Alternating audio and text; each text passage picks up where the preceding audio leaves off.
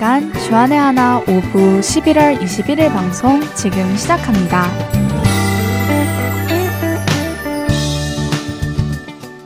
애청자 여러분 안녕하세요. 진행의 정다은입니다. 반갑습니다. 박은규입니다. 지난 한 주도 나의 뜻과 마음과 목숨을 다해 하나님만을 사랑하신 여러분 되셨으리라 믿습니다. 이야기를 나누기 전 광고 말씀 드립니다. 여러분들께서 몇 주 전에 CD와 함께 설문지 한 장을 받으셨을 텐데요. 보다 나은 방송을 만들기 위하여 애청자 여러분들의 많은 의견이 필요합니다. 네, 청취하시는 모든 분들의 소중한 의견들이 적혀 있는 설문지를 꼭 받아보고 싶습니다. 설문지를 작성하셔서 방송국으로 보내주시면 감사하겠습니다. 우편으로 배송된 설문지 말고도 인터넷으로 설문조사에 응하실 수 있습니다. 할텐서울 홈페이지를 들어가시면 설문조사 링크를 찾으실 수 있습니다. 애청자 여러분들의 한 분한 한 분의 의견이 복음을 전하는 데 정말 큰 도움이 됩니다. 애청자분들의 많은 참여 부탁드립니다. 그럼 저희는 첫 찬양 듣고 오겠습니다.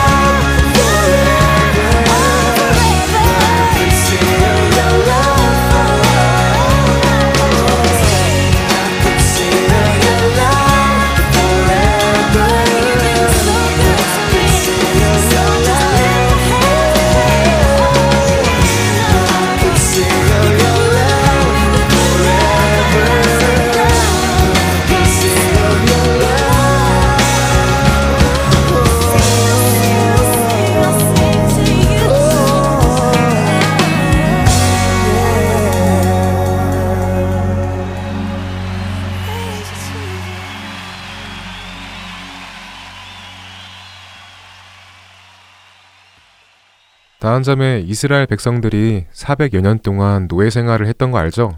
네, 알죠. 성경에서는 애굽이라고 불리는 이집트에서 400여 년 동안 노예 생활을 했었잖아요. 네, 그렇죠. 이스라엘 백성들은 애굽에서 노예 생활을 400여 년 동안 했었습니다. 하나님의 때에 하나님께서 모세를 세우시고 모세를 따라 하나님의 은혜로 이스라엘 백성들은 출애굽을 하여 노예 생활을 벗어나게 되죠.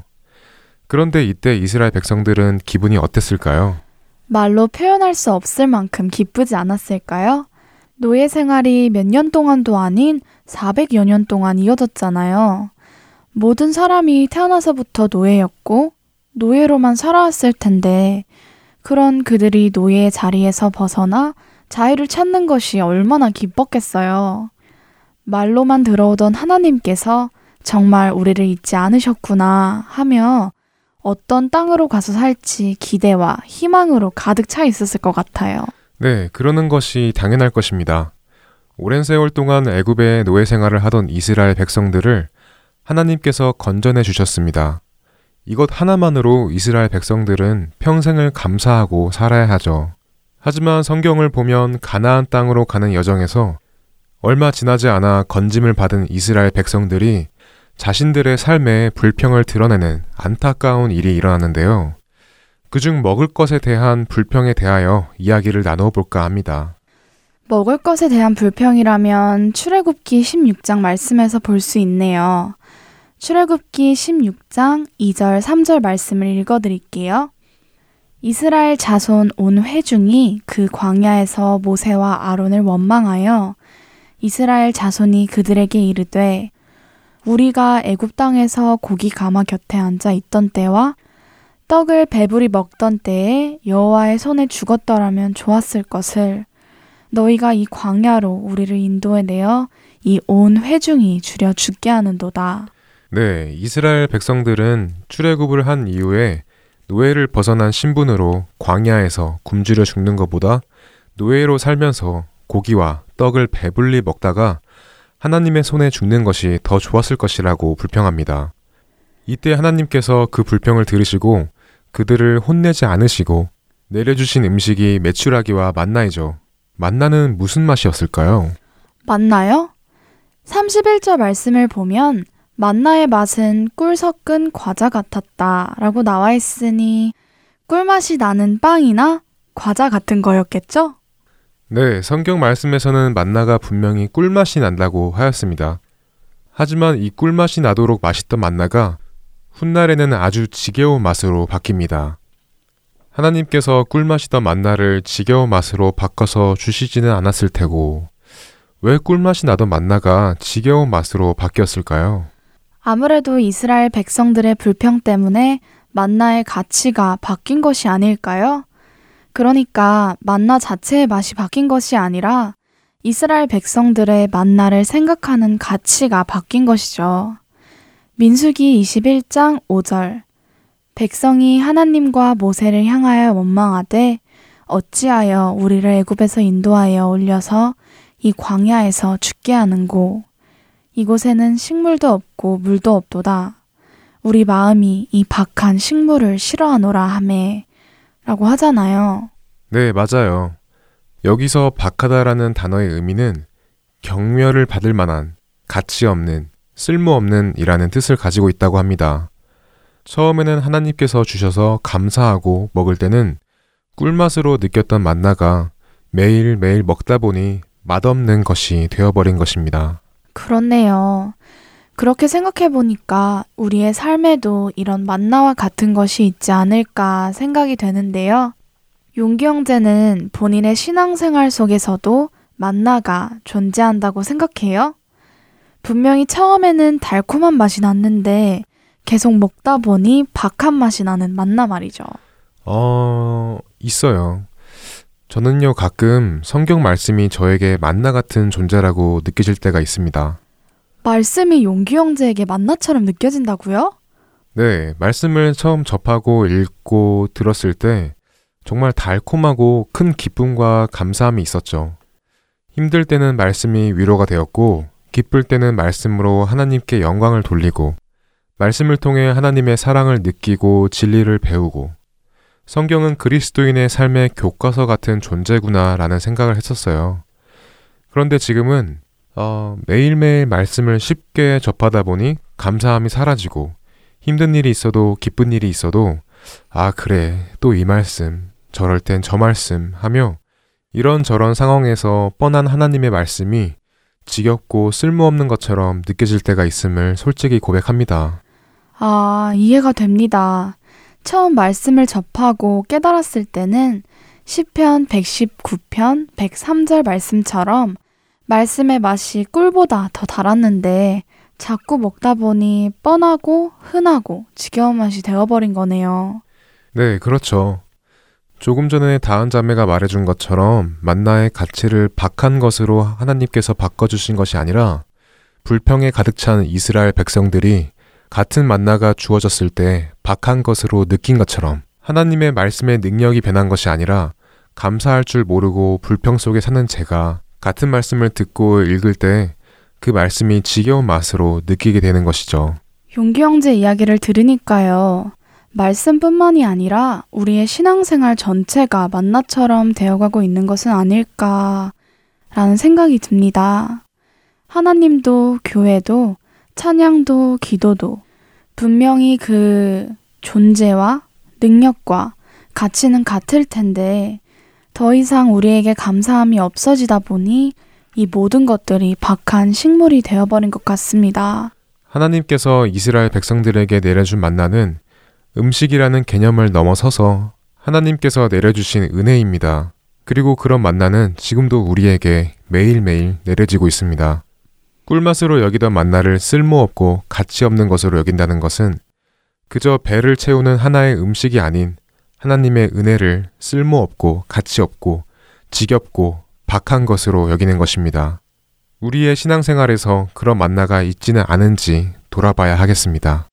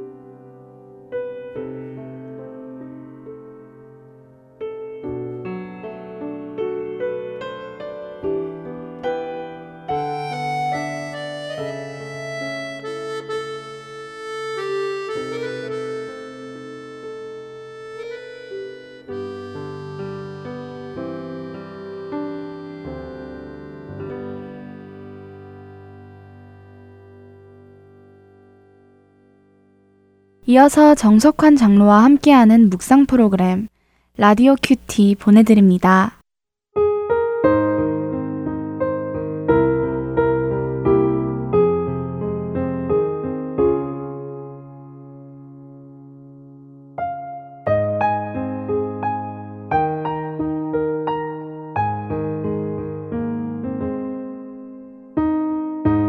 우리가 다 하나님의 아들을 믿는 것과 아는 일에 하나가 되어 온전한 사람을 이루어 그리스도의 장성한 분량이 충만한 데까지 이르리니 에베소서 4장 13절의 말씀입니다.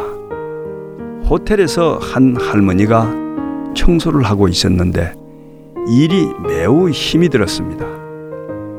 매일 새벽 6시에 나와서 하루 종일 쉬지 않고 바닥을 닦습니다. 하루는 한 손님이 할머니에게 인사를 건넵니다. 할머니, 힘드시죠? 예, 힘들죠. 이러이래도 일합니까? 아니요. 그날 하루는 쉽니다. 그러면 하루 종일 밀린 잠을 잘 수 있겠군요. 대답은 예상 외였습니다. 아니요. 주일에는 손자들 데리고 교회에 가느라 더 일찍 일어나야 하죠. 손님은 한심한 표정으로 할머니를 쳐다보았습니다. 그리고 말했습니다. 아니, 일요일에도 그렇다니 노는 날 잠이라도 자고 쉬어야지 그렇게 하고 어떻게 몸이 견딥니까? 할머니의 대답은 단호하였습니다. 아닙니다. 그 한 날 교회를 가야 나머지 여섯 동안 일을 할 수 있습니다. 그렇지 않고는 견뎌낼 수가 없어요. 이 가난한 할머니에게 주일 예배는 삶의 힘을 공급받는 시간이었습니다. 하루라도 쉬어야 건강을 유지할 것 아닙니까? 하는 생각은 신자들도 할 수 있습니다. 쉰다는 것 자체는 아무 잘못이 없습니다. 그러나 생각해 보십시오. 그렇게 목숨이 붙어 있는 동안 그 힘을 모으고 아껴서 하루하루 연명하지만 결국 종착역은 죽음입니다. 과연 이렇게 살고 말아야 할까요? 쉰다는 것은 물론 문제가 아닙니다. 그러나 쉬는 것만이 능사라고 생각하는 게 문제입니다. 하루 쉬고 일주일 나가서 일한다면 얼마나 좋겠습니까? 그런데 하루 쉬는 것보다 더 중요한 것은 생명을 공급받는 일입니다. 물론 육신은 쉬어야 합니다. 그렇지만 쉬는 것만으로는 생명의 힘은 보충되지 않는 법입니다. 또 다른 도전을 받고 비전을 소유하고 다른 이들을 통하여 나를 볼 때 새로운 힘을 얻게 됩니다. 주님, 주일 예배가 내 영혼에 새 힘을 공급받는 날이 되게 해 주옵소서.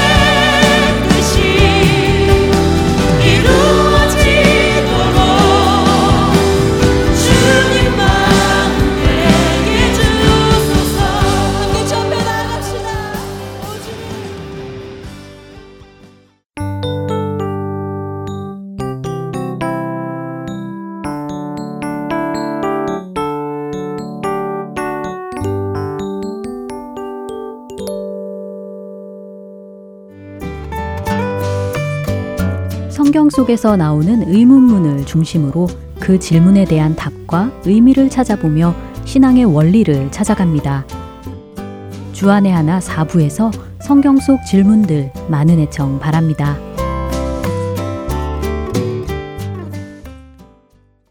아리조나 등대 장로교회 송민우 목사께서 이 시대의 청년들을 향해 주시는 복음의 말씀 Power of Gospel 함께 하시겠습니다.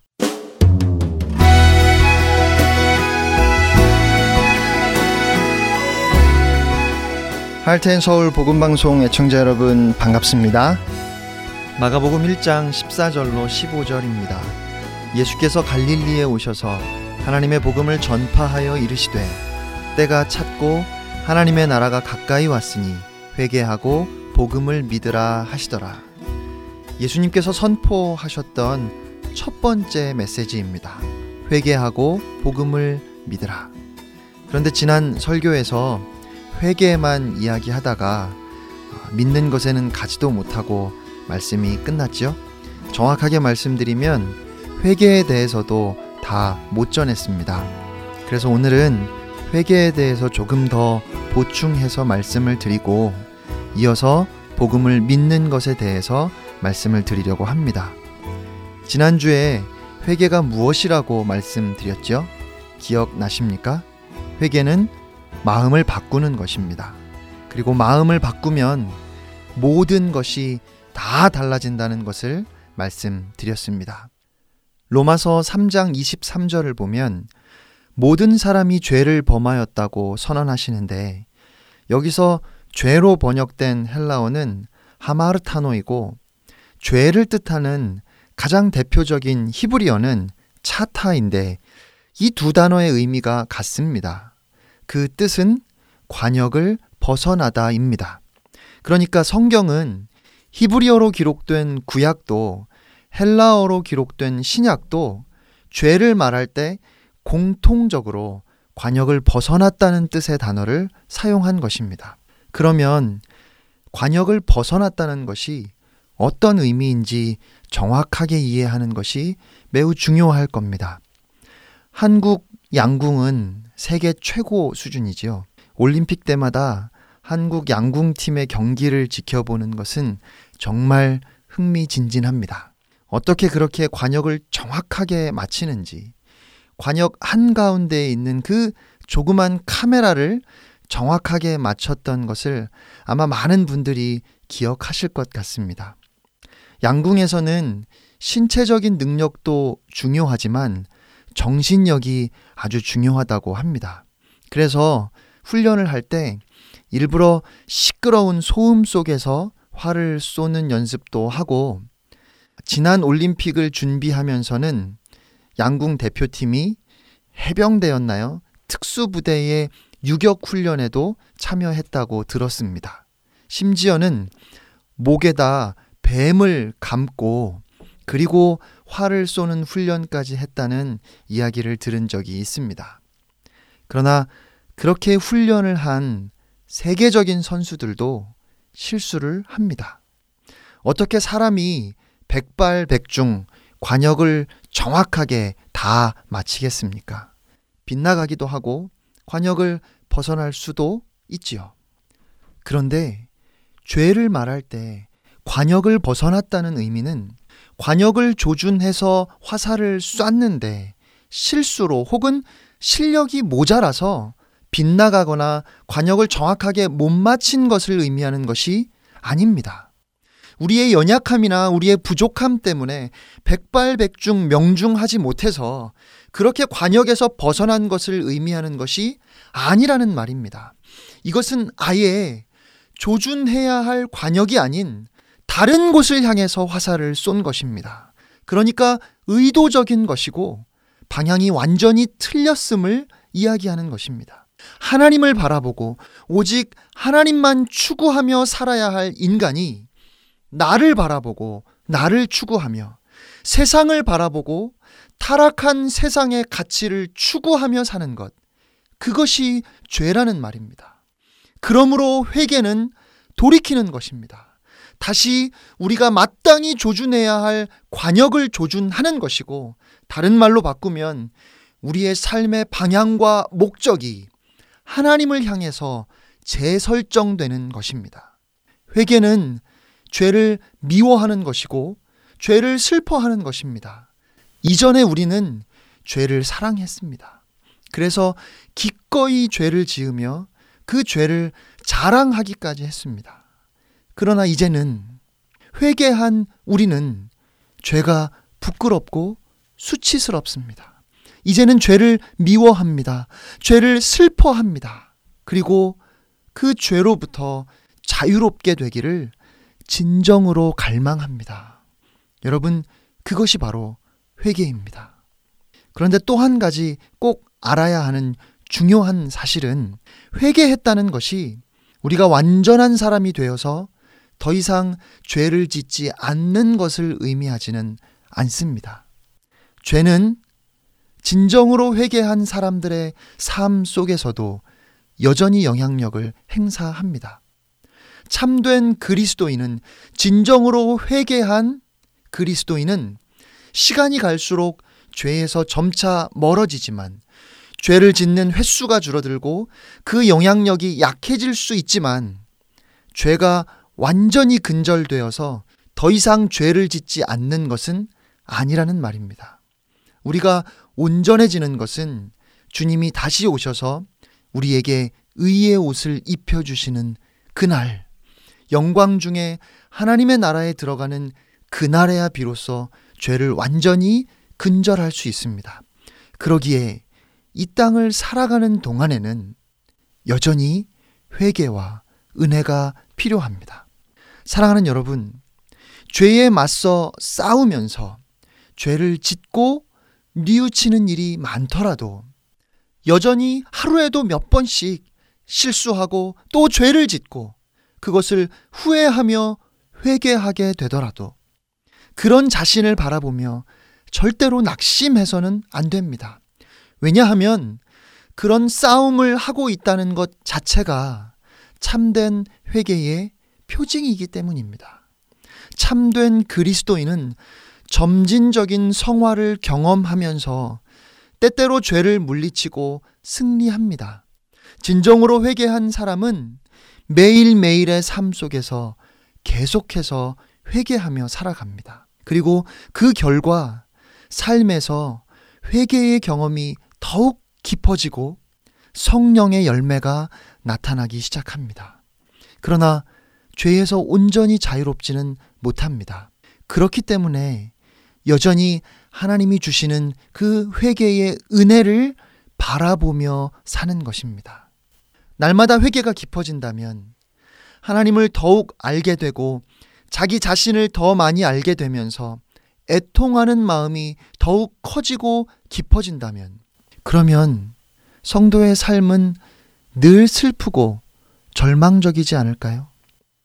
하나님의 거룩하심, 그 공의로우심을 더욱 알게 되고 그에 반해서 나는 얼마나 철저하게 타락하고 부패한 사람인지를 가슴 절절히 깨닫게 된다면 그러면 날마다 절망할 수밖에 없잖아요. 그런데 아닙니다. 진정한 그리스도인은 참된 회개 가운데 하나님 앞으로 나온 사람은 결코 절망하지 않습니다. 이상한 것은 회개가 깊어지면서 애통하는 마음이 커지면 커질수록 그리스도인의 기쁨도 그에 비례해서 더욱 커진다는 사실입니다.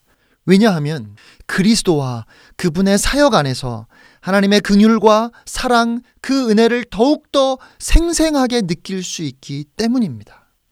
우리가 우리의 죄를 깊이 들여다보면 볼수록 나의 어두움과 절망을 절절히 느끼면 느낄수록 그리스도 안에서 하나님의 은혜가 더욱 찬란하게 드러나고 말로 다 할 수 없는 기쁨을 느끼게 되기 때문입니다.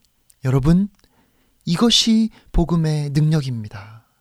복음은 우리에게 구원을 주시는 하나님의 능력일 뿐 아니라 구원받은 그리스도인은 이 땅에서 복음의 능력으로 사는 것입니다. 여러분, 그러면 회개가 그런 것이라면 회개가 죄를 슬퍼하는 마음으로 나의 죄를 인정하고 고백하며 그 죄에서 돌이켜서 이제는 죄를 부끄럽게 여기고 죄를 미워하며 사는 것이라면 회개했다고 그래서 구원받았다고 말하지만 여전히 죄를 사랑하며 자기 마음대로 살아가는 삶의 방향과 모습이 조금도 달라지지 않는 사람들. 그들은 어떤 사람들입니까? 그들은 회개가 무엇인지조차 모르는 것이고, 그것은 회개하지 않은 것입니다. 왜냐하면 내가 진정으로 회개했는지 알 수 있는 가장 확실한 증거는 내가 오늘도 회개하고 있는가이기 때문입니다. 나는 오늘도 나의 죄를 슬퍼하며 죄를 인정하고 고백하며 그 죄에서 돌이키고 있는가? 이것이 진정으로 회개했는가를 알 수 있는 가장 확실한 증거입니다.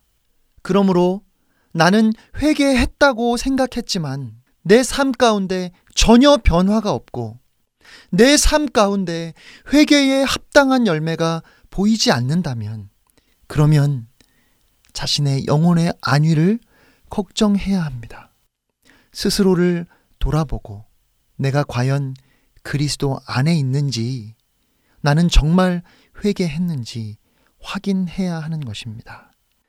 진정으로 회개한 사람은 오직 예수 그리스도만 보게 됩니다.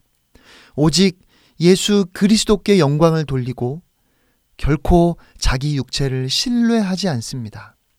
만약 예수 그리스도께서 나를 구원하기에 충분하지 않다면 나는 지옥에 가게 될 것입니다. 왜냐하면 나는 그 어떤 것도 내세울 것이 없기 때문입니다.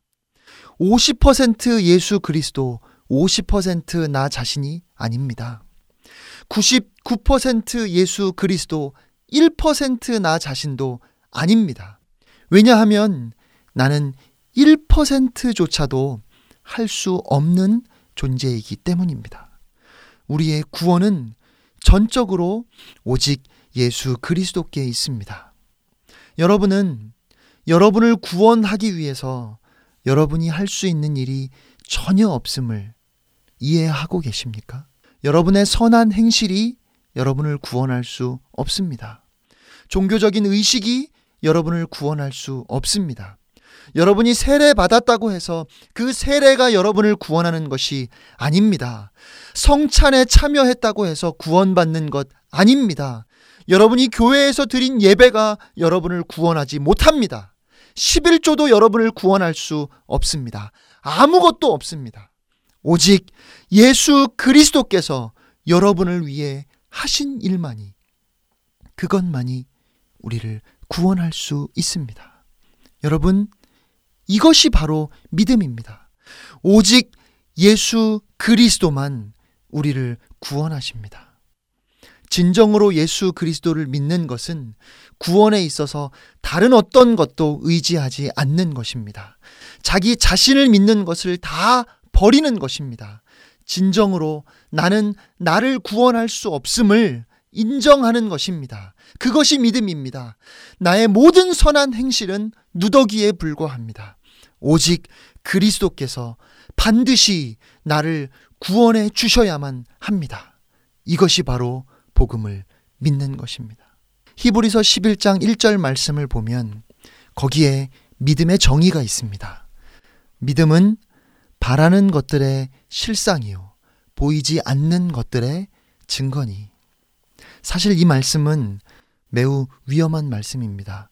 여러분이 이 말씀을 본문의 문맥 안에서 바로 이해하지 않으면 아주 잘못된 생각으로 빠질 수 있습니다. 실제로 교회 안에서 이 말씀에 대해서 오해하는 경우가 많이 있습니다. 믿음은 우리가 바라는 것들의 실체라고 말씀했습니다. 그러면 내가 바라고 소망하는 것이 실현될 것이라는 확신을 어떻게 가질 수 있을까요? 또 믿음은 내가 보지 못한 것이 실제로 존재한다는 확신이라고 그렇게 말씀하셨습니다. 그러면 우리는 보지 못한 것을 어떻게 확실히 알 수 있습니까? 예를 들어서 저는 하늘을 날고 싶은 강한 소망을 갖고 있습니다. 새처럼 자유롭게 파란 하늘을 날고 싶습니다. 그래서 만약에 제가 하늘을 날고 싶은 나의 소망에 대한 확신이 내 안에 있다고 말하면서 고층 빌딩 옥상에 올라가서 점프하려고 한다면 여러분, 그래도 될까요? 아니지요. 제가 그렇게 하겠다고 하면 여러분은 저를 미쳤다고 말할 겁니다. 그런데 이것이 이 말씀에 대해서 많은 사람들이 생각하는 것입니다. 자기가 바라고 자기가 소망하는 것에 대한 확신을 갖는 것이 믿음이라고 생각합니다. 그래서 믿음을 무슨 해병대 구호처럼 하면 된다. 뭐 이런 것으로 생각합니다. 정신 통일처럼 절대로 분산되지 않는 생각으로 그야말로 철석같이 믿고 혹시나 하는 생각은 아예 하지도 않는 것, 그것을 믿음이라고 잘못 생각하고 있다는 말입니다. 다시 원래의 질문으로 돌아가 보겠습니다. 어떻게 우리가 바라는 것을 확신할 수 있을까요? 어떻게 보지 못한 것이 실제로 존재한다는 증거를 가질 수 있습니까? 오직 하나의 길이 있습니다.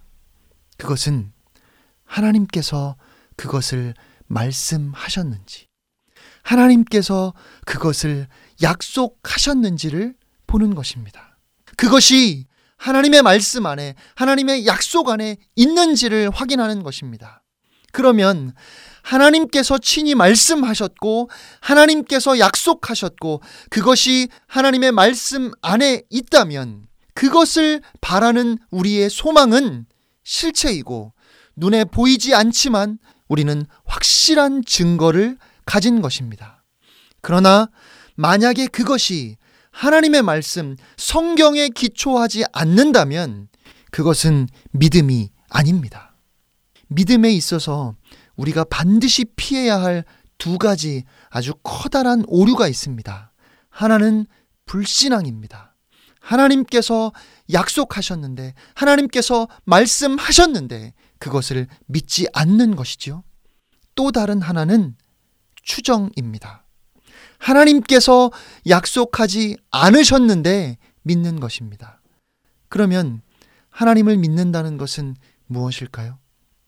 그것은 하나님께서 그 말씀 가운데 우리에게 약속하신 것을 믿고 신뢰하는 것입니다. 여러분, 그것이 바로 믿음입니다. 그러면 구원에 대해서 하나님께서 성경에 어떻게 말씀하셨습니까? 하나님께서 우리에게 주신 약속의 말씀은 무엇입니까? 구원은 여호와께 있사오니 주의 복을 주의 백성에게 내리소서. 의인들의 구원은 여호와로부터 오나니 그는 환난 때에 그들의 요새이시로다. 큰 소리로 외쳐 이르되 구원하심이 보좌에 앉으신 우리 하나님과 어린 양에게 있도다. 우리는 스스로 구원할 수 없음을 말씀하셨습니다. 여러분 이것을 믿으십니까? 율법 아래 누구도 구원받을 수 없다고 말씀하셨습니다. 여러분의 선한 행실이 여러분을 구원할 수 없습니다. 여러분 이것을 믿으십니까? 믿음은 예수 그리스도께서 갈보리 십자가에서 죽으셨을 때 우리의 죄에 대한 하나님의 공의를 만족시키셨음을 아는 것입니다. 예수님께서 죽으셨을 때 우리의 모든 죄값을 치르셨습니다. 우리가 구원받기 위해 필요한 모든 것을 오직 주님이 이루셨습니다. 그러므로 믿음은 오직 주님만, 주님만 붙잡는 것입니다. 누구든지 주의 이름을 부르는 자는 구원을 받으리라. 주 예수를 믿으라. 그리하면 너와 내 집이 구원을 받으리라. 다른 이로서는 구원을 받을 수 없나니 천하 사람 중에 구원을 받을 만한 다른 이름을 우리에게 주신 일이 없음이라. 예수께서 이르시되 내가 곧 길이요 진리요 생명이니 나로 말미암지 않고는 아버지께로 올 자가 없느니라. 이것이 하나님의 말씀입니다. 이것이 하나님의 약속입니다. 여러분은 이것을 믿으십니까? 여러분이 만일 진정한 그리스도인, 참된 그리스도인에게 이렇게 이야기한다면 당신은 제가 아는 가장 훌륭한 사람입니다. 만약에 이 세상에 천국에 갈 만한 사람이 있다면 그것은 바로 당신일 겁니다. 이렇게 말한다면 그 사람이 어떻게 반응할까요? 스스로 자랑스러워하며 기분 좋아할까요? 드러내고 표현은 안 하지만 내심 뿌듯해 할까요? 진정한 그리스도인이라면 그는 가슴을 움켜쥐고 애통하며 두려워할 것입니다. 여러분에게 그렇지 않다고 말할 것입니다. 절대 아닙니다. 그렇지 않습니다. 나의 모든 선한 행실은 누더기에 불과합니다. 내가 행한 그 어떤 선행도 나에게 구원을 줄 수 없습니다.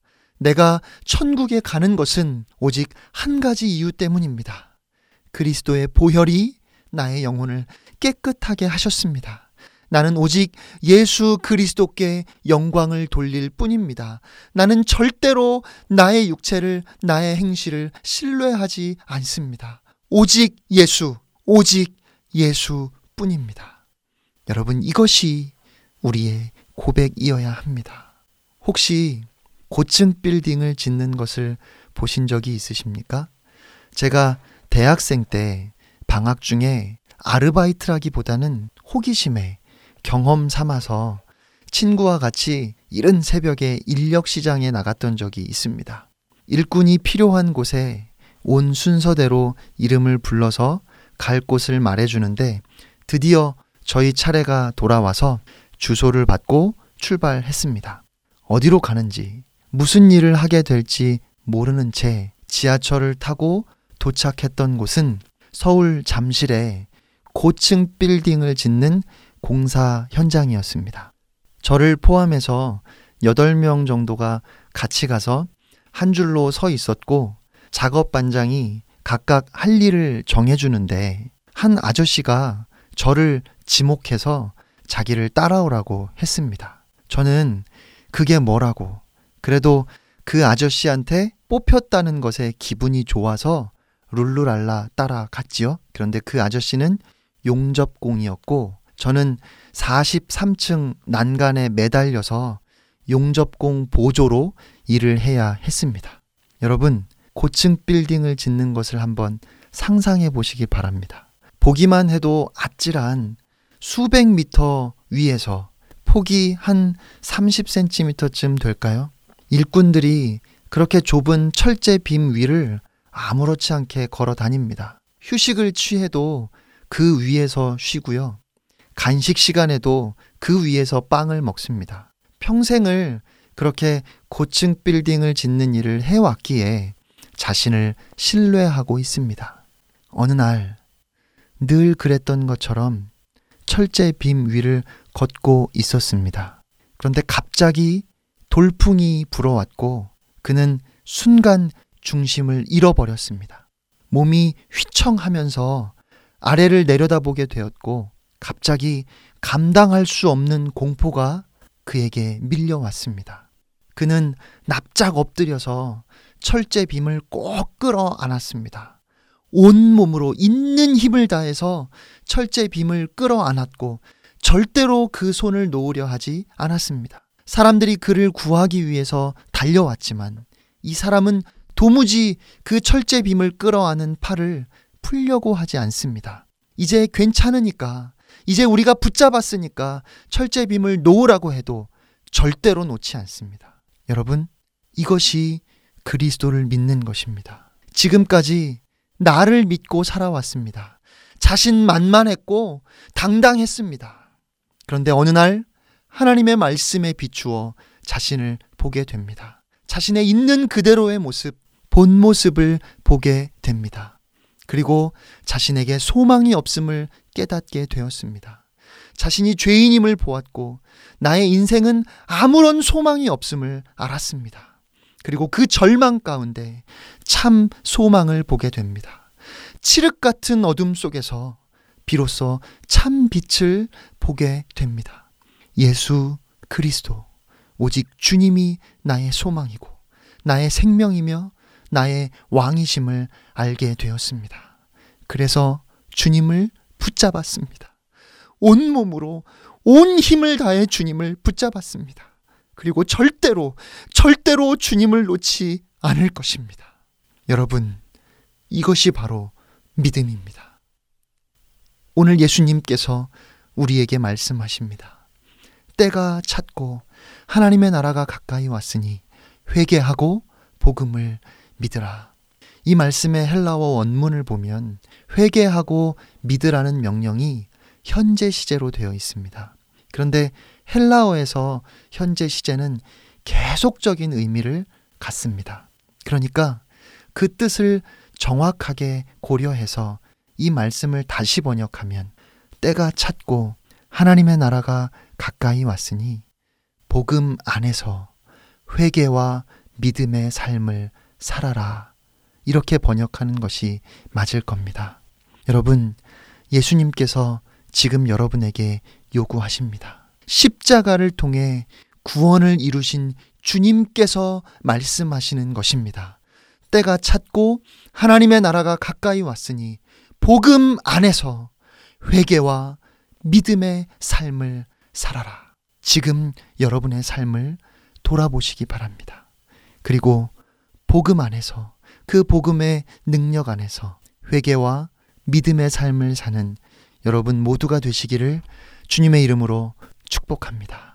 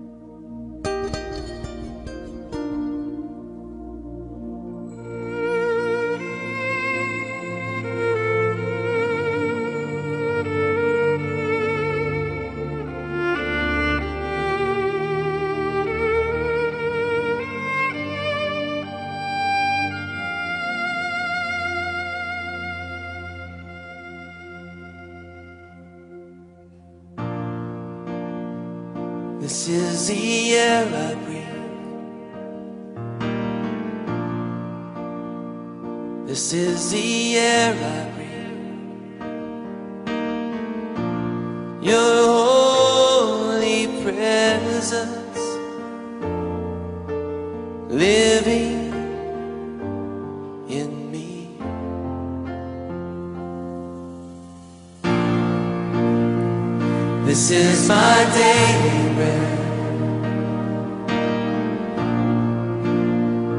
This is my daily bread. Your very word spoken